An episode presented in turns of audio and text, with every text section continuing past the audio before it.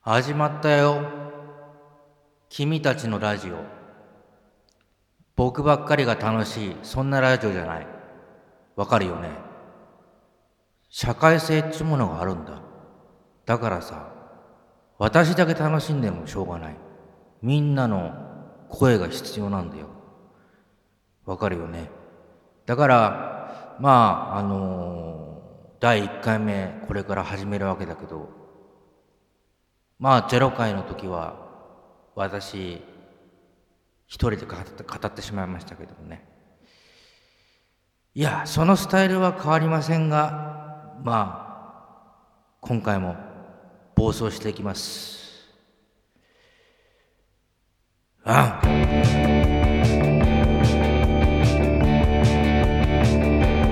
サードクラス袴田拓のたらこたらふく。食っちまったよ。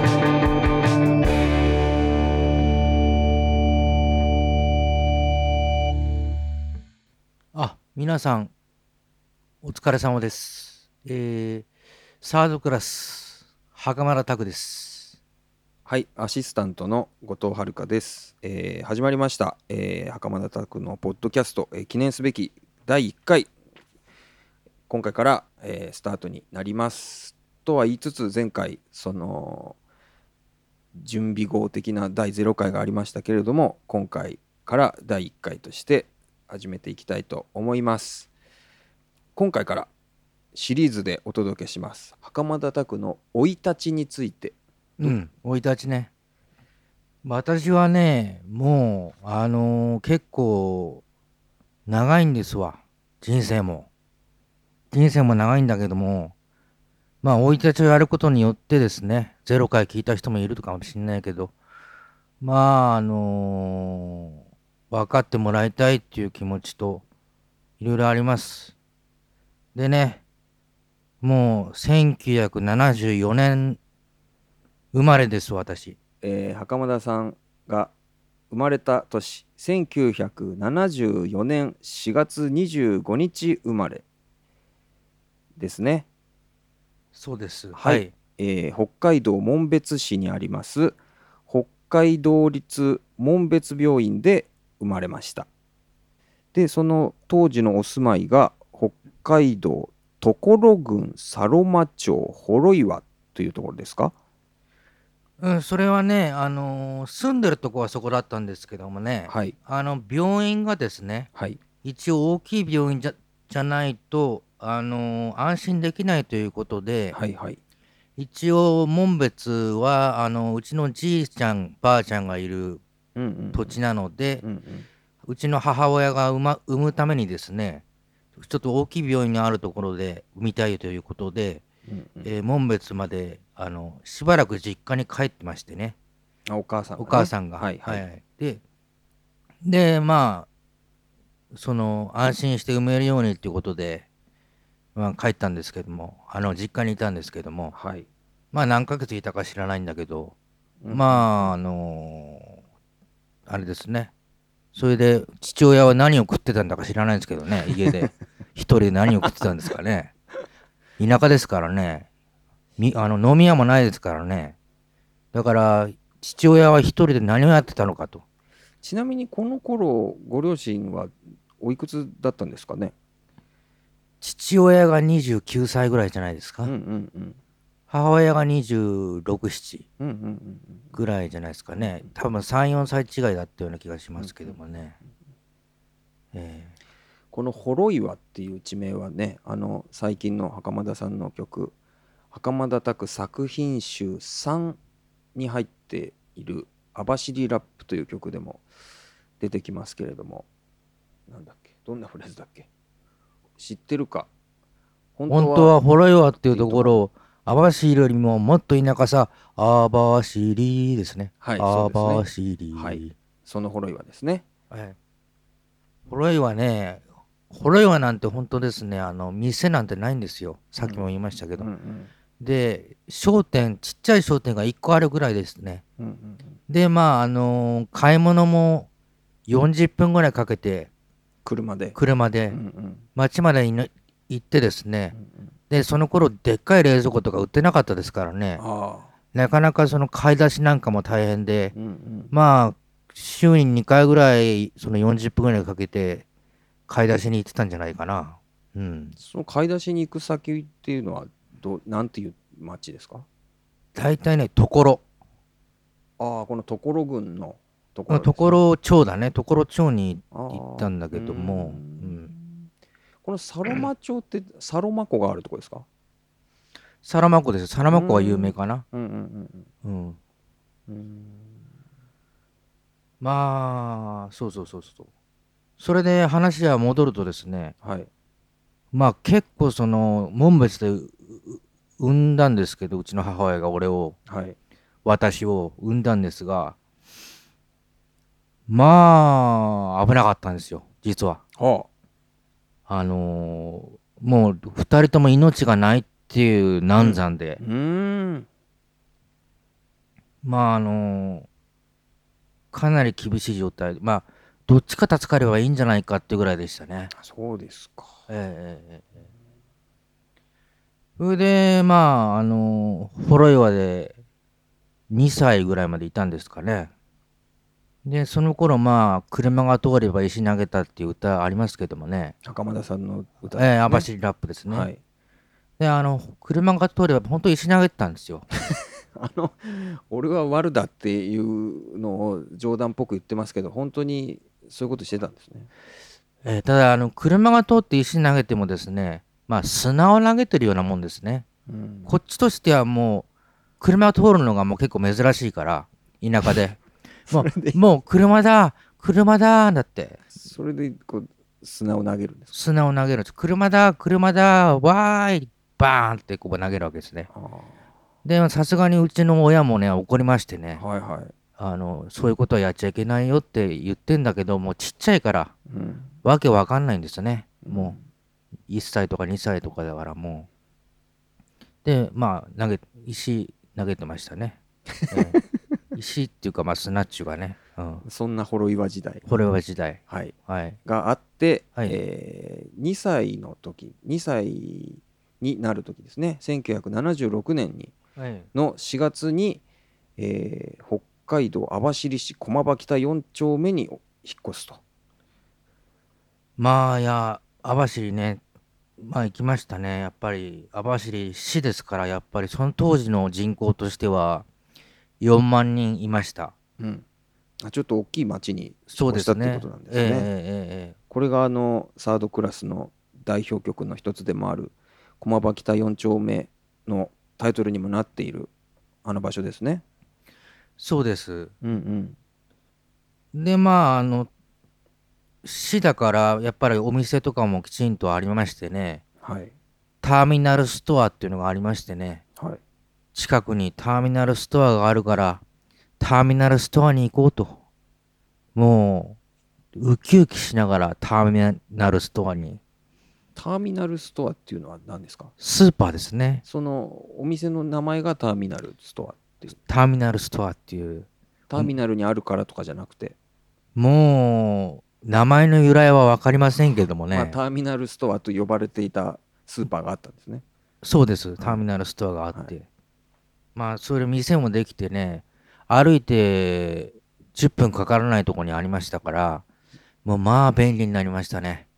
ああ、車で40分の世界からはい。歩いて10分に、はい。それはかなり大きな変化ですよね。そうなんですね。うんうんうんええだからまあ、あのーそこでいろいろ買い出ししましたね。やっぱいい思い出ですね。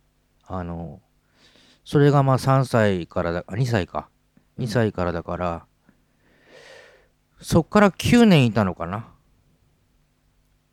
網走に。は。ね？はいはい。うん。この同じ駒場北4丁目で9年間過ごしたんですか？そうです、同じ。うんうんうん。で、その頃、まあ、あの、教員住宅っていうね、うちの父親は、あの、教師だったので、はい。教師専用の住宅っていうのがありまして、うん。まあ、その、すごいかなり安い家賃でですね、えー狭いんですけど、まあ、2部屋ぐらいあるところを借りれましてね。で、みんな教師ばっかりの、あの、住宅街っっていうか住宅集合住宅。がありまして、まあみんな住んでるのは教師なんです。うん。あとその教師の家族。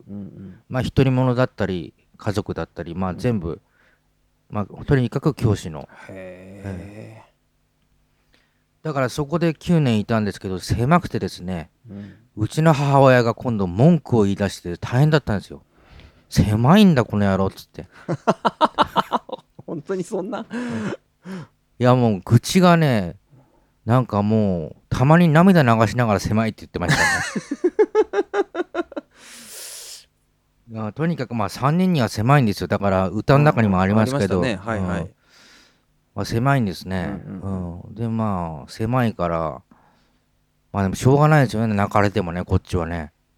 あとはやっぱりあの頃はだから狭いしだからもううちは夫婦関係もですねあんまりよろしくないわけですね。そうなんですか？ええ、だからあんまあんまり詳しいことはね今父親がまあまだ生きてるので言いません言いませんけども。まああの夫婦関係もあんま良くなくてもう家にはほとんどいなかったですね。お父さんが？僕が。ああ袴田さんが？はい。ああ。もう遊び回ってなるほど、暗くなる8時ぐらいまで遊んでました。うんうん、向こうはねとこっちより日長いんで、8時？はい、8時まで。結構遅いですね。夏なんて8時ぐらいまでもう暴れまく、ま、回ってたね。そそれって何歳ぐらいの話ですか？小学校がもうそうですね。小学生で8時まで外で遊んでるっていうとやっちょっと関東の感覚ではかなり遅い感じしますね。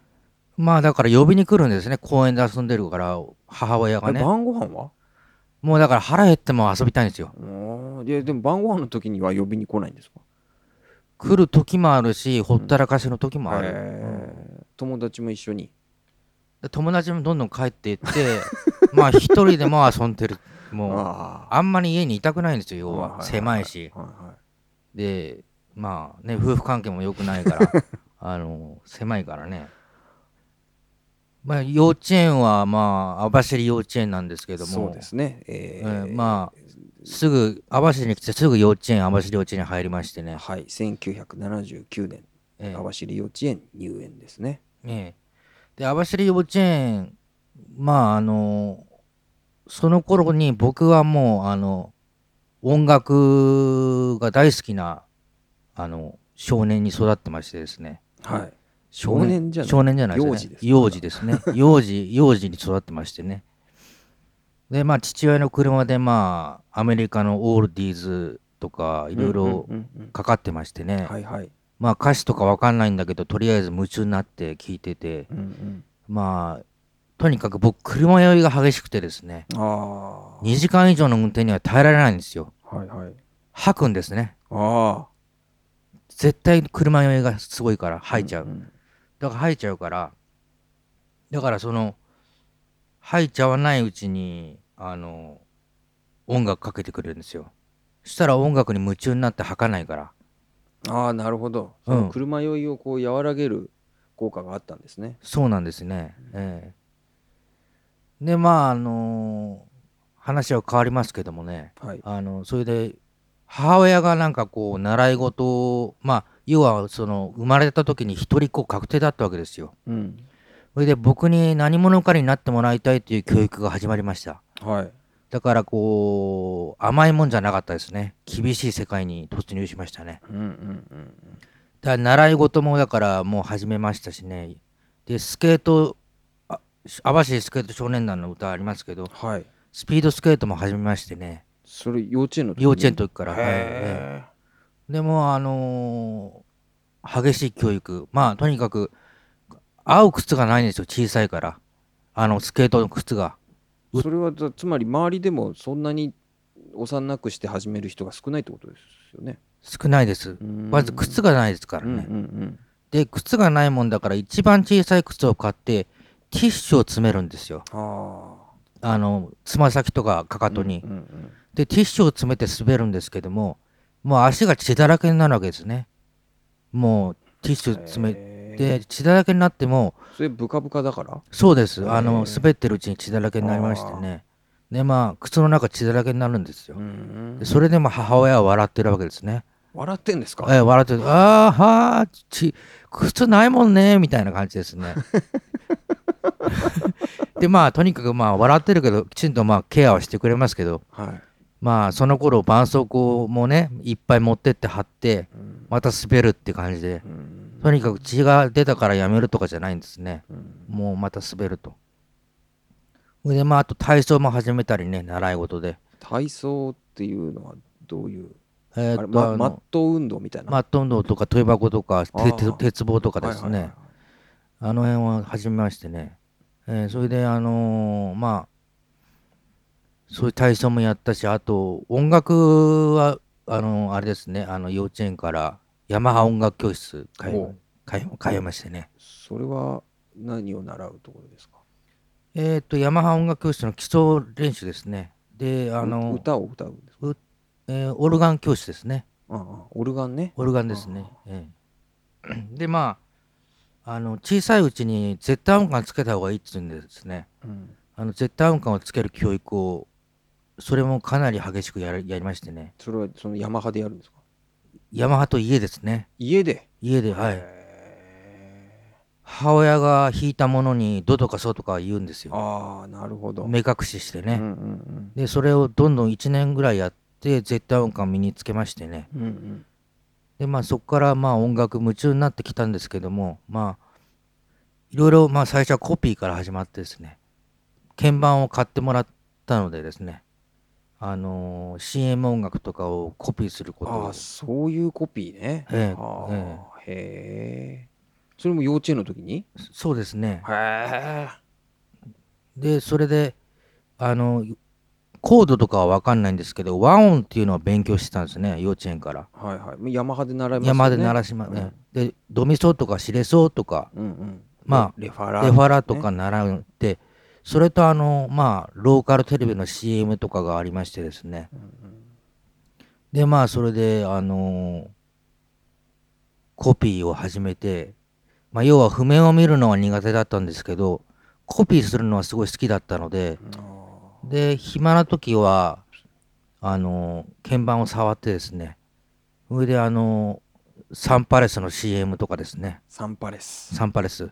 ここはお風呂の遊園地。なんてたって宇宙一。っていうね。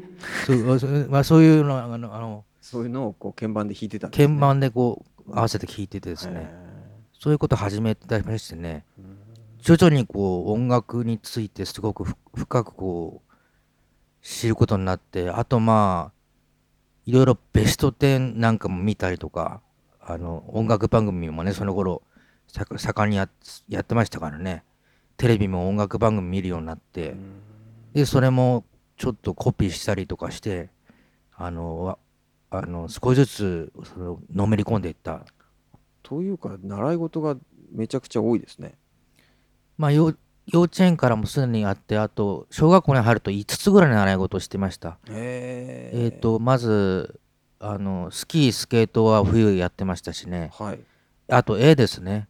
え絵絵ですね。へ絵と絵とピアノと習字ですね。ーあー。ええでそれで5つぐらいやってましてね。もうそれを合間に遊ぶんですけどもね、うんうん。だからまあ帰るのは8時とかになっちゃうんですけど、うん。遊びたくてしょうがないから。うん。要あなるほどね。せあのみんなが遊んでる間習い事しなきゃいけないいけないんで、はいはいはい。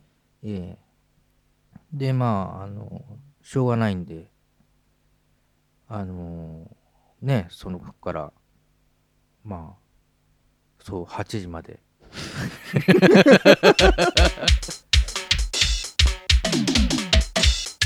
サードクラス袴田拓のたらこたらふく食っちまったよ。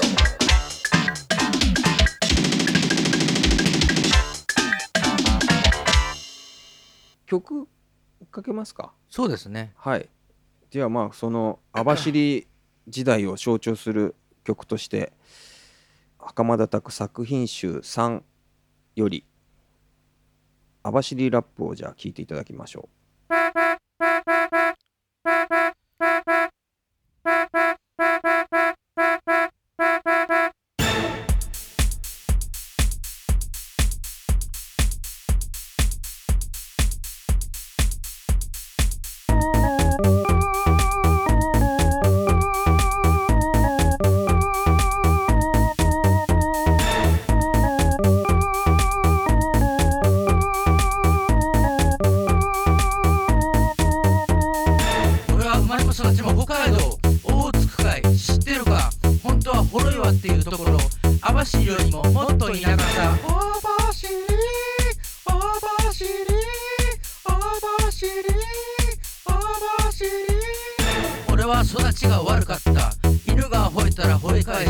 車が通れば石投げた。桜の木も切り落とす網走網走網走網走。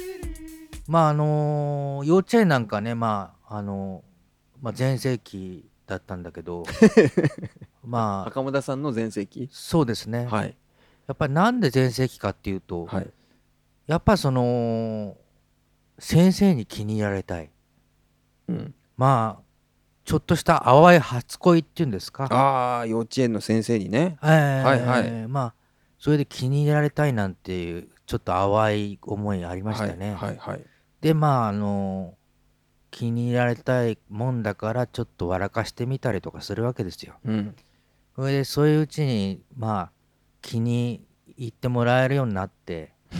でまあお母さんが迎えに来れない時はバス停まで10分ぐらいあるかな。その時にあの2人で手をつないでバス停まであの歩いていくんですけどもね、はいはい。その時間が楽しくてしょうがない。ああなんか混ぜてますね。まあ要はその幼稚園児の人にはあんまり興味がなくて先生にばっかり興味があって。はいはい。でやっぱり絵とか描いたりとかするにもやっぱりうちのお母さんにどういう絵描いたら褒めてもらえるかなってはい。言ってうん。まあその横顔を描いたらいいんじゃないかって。言ってでみんな、ま、正面からそうですね。はいはい。正面から顔を描く。んはいはい。だけど、はい。横顔を描いたらいいんじゃないってお母さんに言われて、はい。で横顔を描いたんですよ。はいはい。練習してって横顔を。はい。したら先生が「見見てください。袴田君は横顔を描いています」って言って僕はそこで有頂天になっちゃって、はいはいはい。わーってなっちゃって、うんうん。まあそれでそういう風な感じで両思いでなになって。それであの牛乳を飲んでもし僕だけ特別扱いだっていう歌詞がありますけどもうん。それは僕がそのすまあ一方的ですけどまあその気にななってたんで先生のことがだからそれであの先生もまあそれで強引に許してくれたっていう感じの話ですね。なんか当時からそういうこうあざとい気持ちでこう先生に取り入ったりしてたっていうことですね。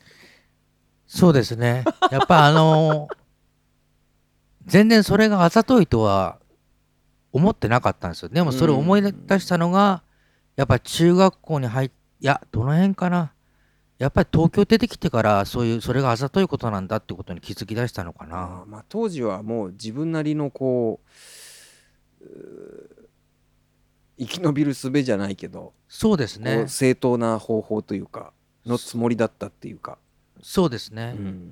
だけど今考えるともうそのあざといっていうことはやっぱり分かりましたね。あだけどその先生があの実習生学の CD をレコード屋に置いてもらった時に一番最初の予約したのが幼稚園の先生でーした、そうですか。ええ、だからそれはあのあやっぱり通じてたんだなっていう そうなのかな。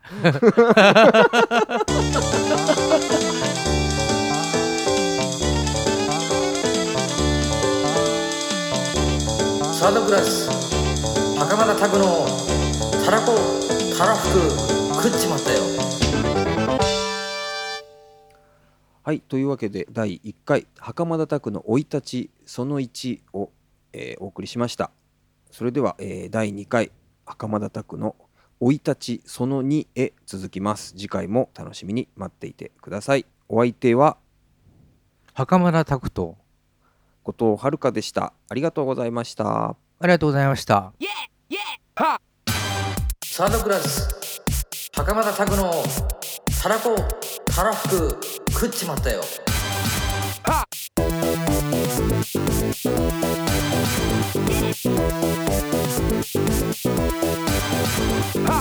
っ。